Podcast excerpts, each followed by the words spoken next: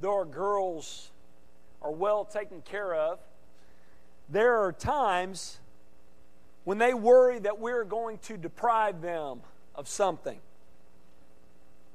Y'all know what I'm talking about? Yeah. Let me give you an example.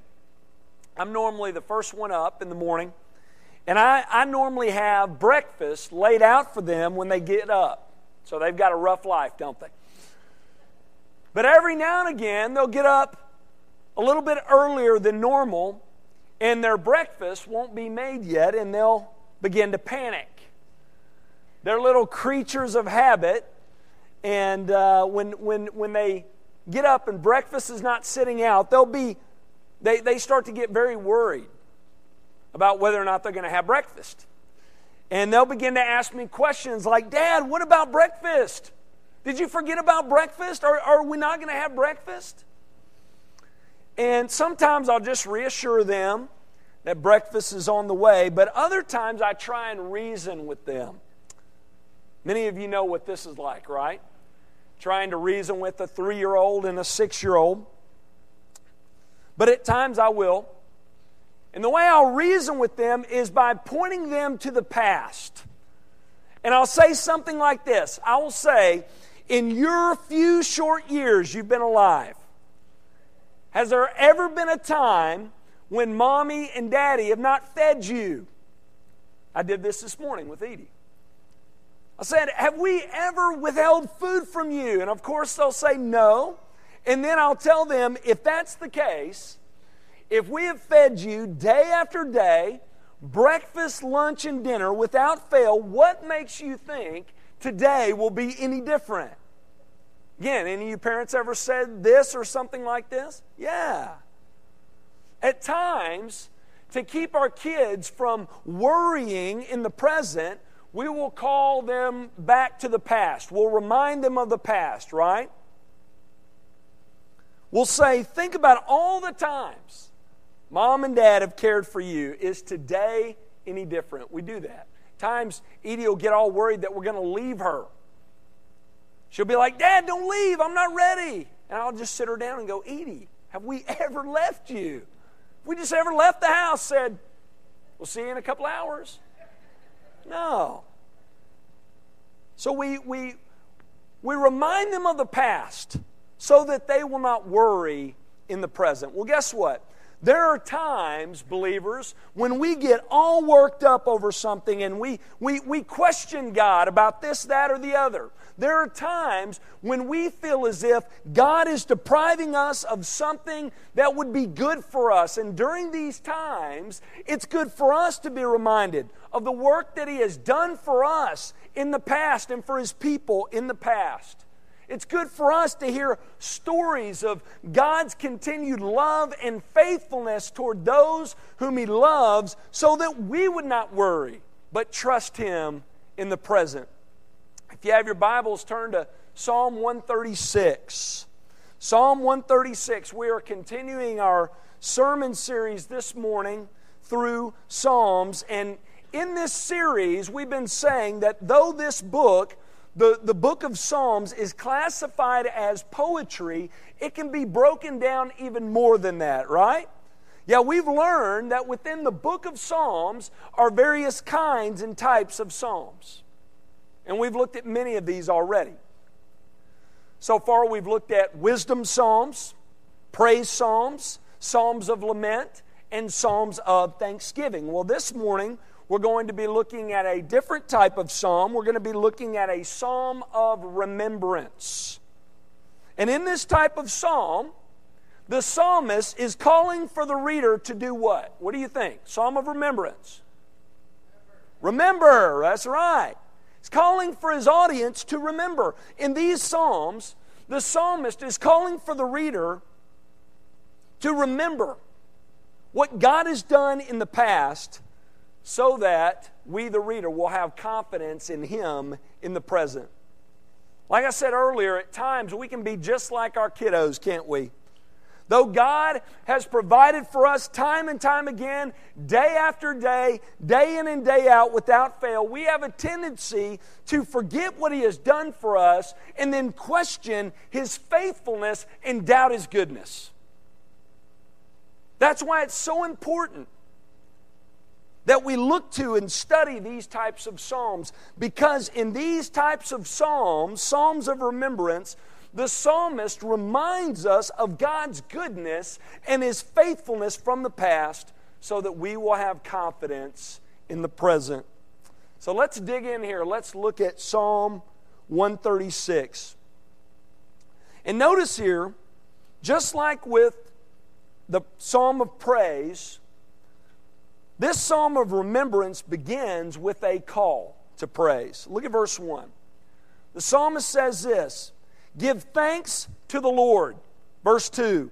Give thanks to the God of gods. Verse 3. Give thanks to the Lord of lords. The psalmist here is calling for his audience to worship the Lord. He's calling for those who are, who are hearing this psalm to give thanks to the Lord. And we talked about a moment ago, Bill shared with you that this psalm, because of the repeat here, it shows us this was read in, in, a congregation of people, amongst the congregation, and they were to repeat when this song, psalm was read after he repeated the first line, like we just did. The, the, the audience would repeat, His love endures forever. So that's why the repeat is there. It's meant to be read like this in, a, in, a, in and amongst a congregation of God's people. Look at verse 4. Psalmist once again calls for us to give thanks to him who alone does great wonders. So, here in verse 4, coupled with this call to praise, is another reason for praise. He's been giving a reason for praise because his love endures forever. And here he gives another reason we're to praise the Lord. He says, Give praise, give thanks to the Lord. Why? Because he alone does great wonders. His point here is that God is to be looked to, He's to be trusted and to be worshiped because he alone has done great things. And for the rest of this psalm, the psalmist reminds us of what great things God has done for us, his people. First, he calls for us to remember that God is our creator. The first great thing that the psalmist tells us God does here is he creates. And he's calling for us to remember that. Remember God as creator. Look at verse 5. To him who by understanding made the heavens. In the NASB, I like the way they put it, says, To him who made the heavens with skill. I like that. God is skilled. Psalmist here is reminding us of the God of creation. He's reminding us of the fact that God is our creator. He's saying, Remember God as creator. Remember the fact that He made the heavens with skill. Look at verse 6. To him who spread out the earth above the waters. God is the one who has spread out the earth. He is the one who has separated land from water. God is the one who raised the land up above the water so the waters would not flow over it, so that we would have a place to live. The psalmist here is pointing this out for us. He's saying God raised up the land for us to make a place for us. He did this for us. Look at verse 7. To him who made the great lights. Now, what are these great lights? Well, he tells us in verses 8 and 9 the sun to rule the day, and the moon and the stars to rule by night. Think about how massive and majestic and how awesome these great lights are that the psalmist talks about here in this passage. Think about the sun that rules the day, and the moon and the stars that rule the night. And then think about this. Think about the fact that God created them. He spoke them into existence without any effort at all. He spoke them into being, He put them in their place. Just as He separated the land from the waters, God put these great lights into place for us. He did. Now, think about these great lights for a minute. Think about how necessary they are. Without the sun, we, we wouldn't have life, would we? We wouldn't. There'd be no energy, no warmth, no vegetation. Therefore, there'd be no life on our planet. The moon is also necessary. Scientists have learned from careful study that the moon orchestrates the tides here on earth, keeps them in check, dictates the length of our days and the rhythm of our seasons, and also keeps our, our planet steady and stable. So we're in need of these great lights, aren't we? And the psalmist is calling for us, the reader, to remember that God has created them and He's put them in place for us. Folks, God has created this world for us. He has created everything with us in mind. Have you ever thought about that? He has. We see this in Genesis 1. In Genesis 1, we have a detailed account of everything God created, and we learn on the sixth day came the apex, uh, the, the, the pinnacle of God's creation, us on the sixth day of creation, God created man and then He created woman from man. And we learn in verses 26 and 27 of Genesis 1 that, that both of them, male and female, man and woman, are created in His image. We learn here that of everything God created, mankind is the only thing in all creation said to be created in God's image. We are His image bearers, more like God than anything else in all of creation. So we're very significant in this way because God made us that way. And we also learn that the rest of creation was created for us. God has no needs, does he? But we have all kinds of needs. Listen to Genesis 1:26. God says, "And let them, man and woman, have dominion over the fish of the sea and over the birds of the heavens and over the livestock and over all the earth and over every creeping thing that creeps on the earth." Verse 29 And God said, Behold, I have given you every plant yielding seed that is on the face of all the earth, and every tree with seed in its fruit. You shall have them for food. Again, God created all that is with us in mind.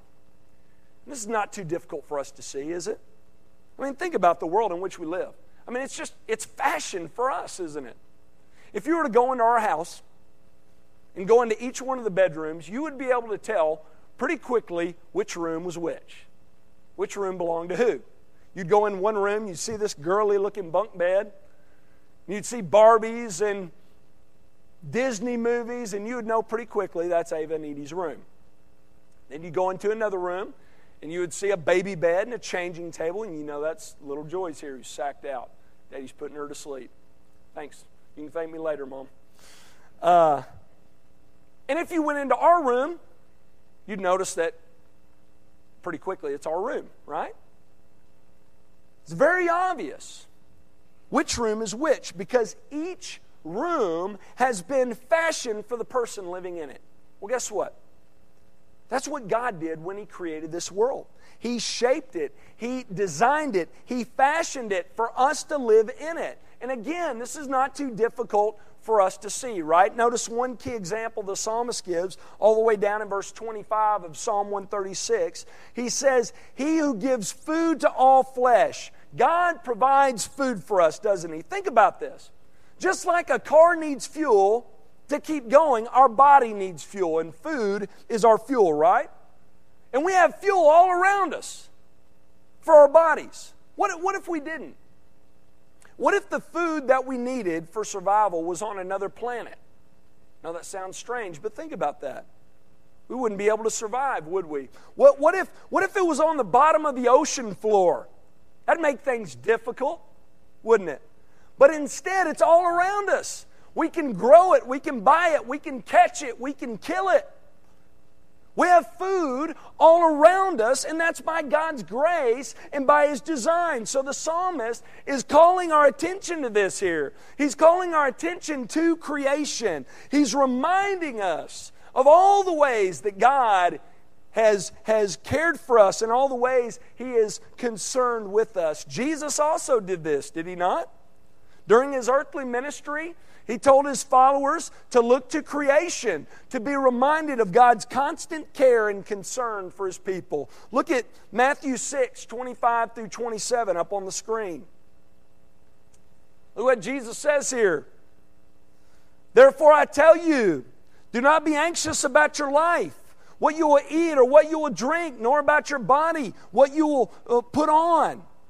Is not life more than food and the body more than clothing? Look at the birds of the air. They neither sow nor reap nor gather into barns, and yet your heavenly Father feeds them. Are you not of more value than they?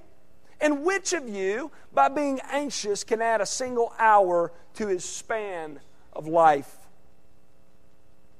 Notice Jesus says here, consider the birds. He said, God feeds them. Then he says, are, are you not more valuable than the birds? He says, if God provides for the birds, how much more so is he going to provide for us? I mean, birds are just birds. We're his image bearers. Jesus says all that to make the point that we're not to worry, but we're to trust in the God of creation, who is our provider, who has given us all we need who has created all that is with us in mind. God has created and fashioned this world for us. Though He provides for the birds of the air, and the fish of the sea and every living thing. We are His image bearers, folks. We are the pinnacle of His creation. He has created all that is with us in mind. Therefore, listen, folks, we should not be consumed with worry, but should trust in and look to God to provide for us.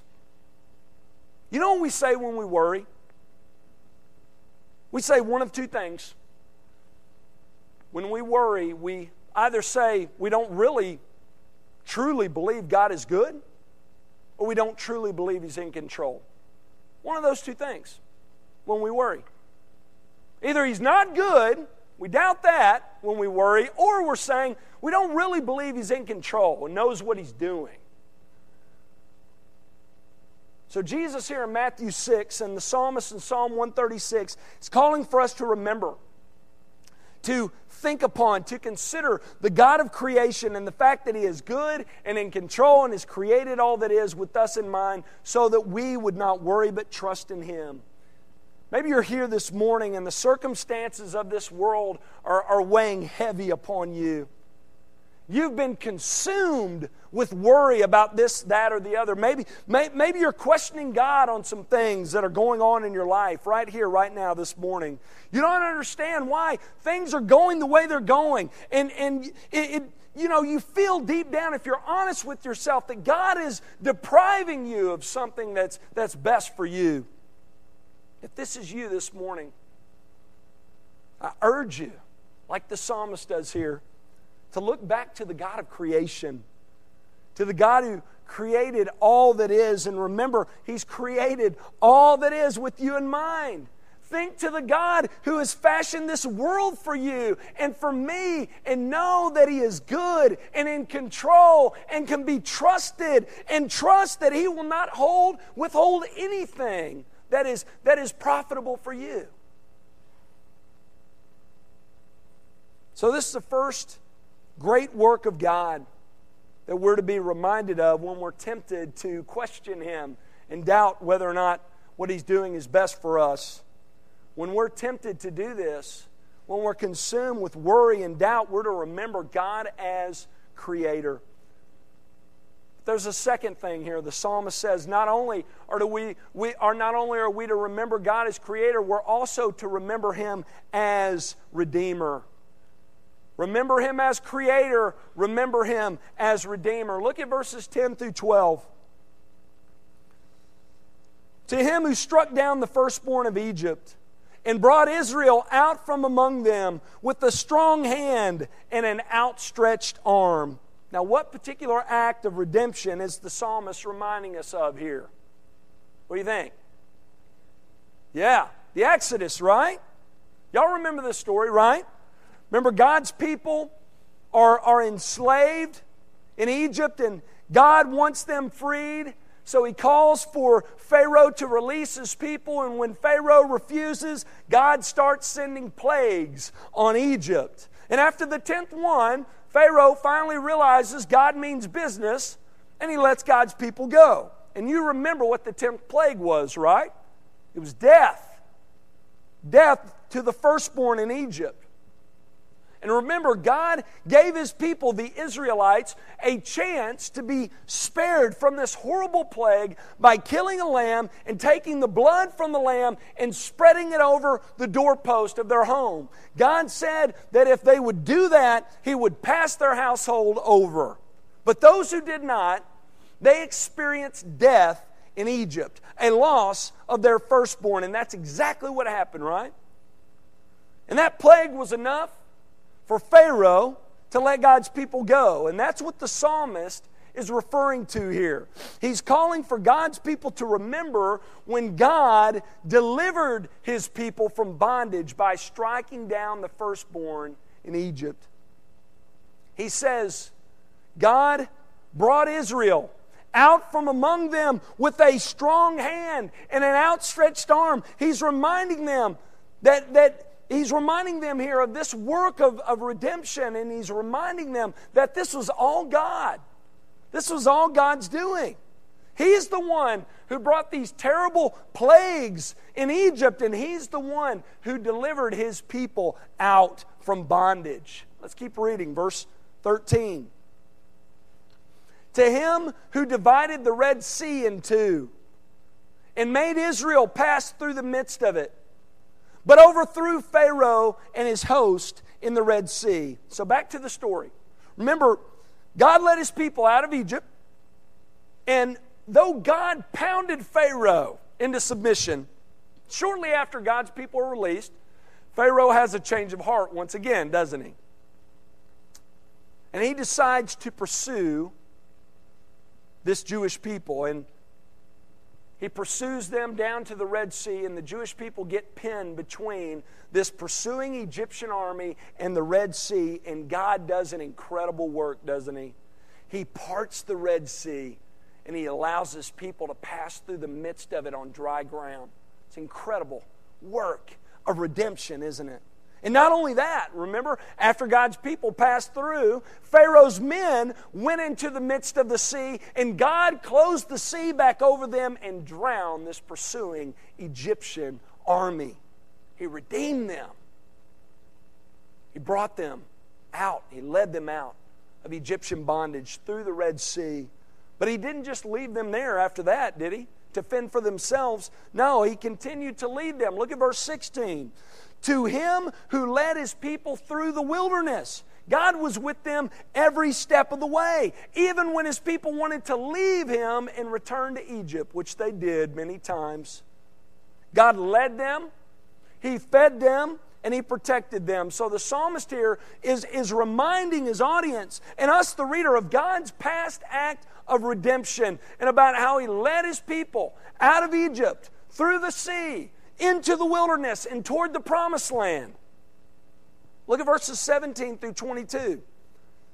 To him who struck down great kings and killed mighty kings, Sihon, king of the Amorites, and Og, king of Bashan, and gave their land as a heritage to Israel, his servant. The psalmist here reminds us not only did God bring his people out of Egypt, not only did he lead them through the Red Sea and into the wilderness, but he leads them into the promised land. And this land was occupied, wasn't it? There were people in this land. So God led his people into the land to go to war to take it. Some of you might think, well, that's not fair. You know, they were there first. Well, it's God's land, right? It's not theirs. It's God's. He can give it to whomever He chooses, and He chose to give it to His people, the Israelites. So God brings the, the, the, his, his people out of bondage and into the promised land. And of course, the opposing kings and nations, they don't just lay down and go quietly away in the night, do they? They fight. But though that's the case, who is ultimately victorious? God's people. Why? Was it because they were so powerful? Was it because they were raised from a young age to be these great warriors in battle? No. Remember, their parents and grandparents were slaves. They had spent years in the wilderness just roaming around aimlessly and were just a ragtag group of poorly fed foreigners. Yet they struck down these mighty nations. How? God. God did it. God was with them. God fought for them. God brought them the victory. And the psalmist here is reminding us, the readers, of this here in Psalm 136. He's reminding us of this great work of redemption. He's saying, Remember the God who delivered his people from Egyptian bondage and led them into the land he promised them. Remember that when you're tempted to doubt and question God. Verses 23 through 24, we have a great summary of this chapter here. Look at what the psalmist says. He says, It is He who remembered us in our low estate and rescued us from our foes.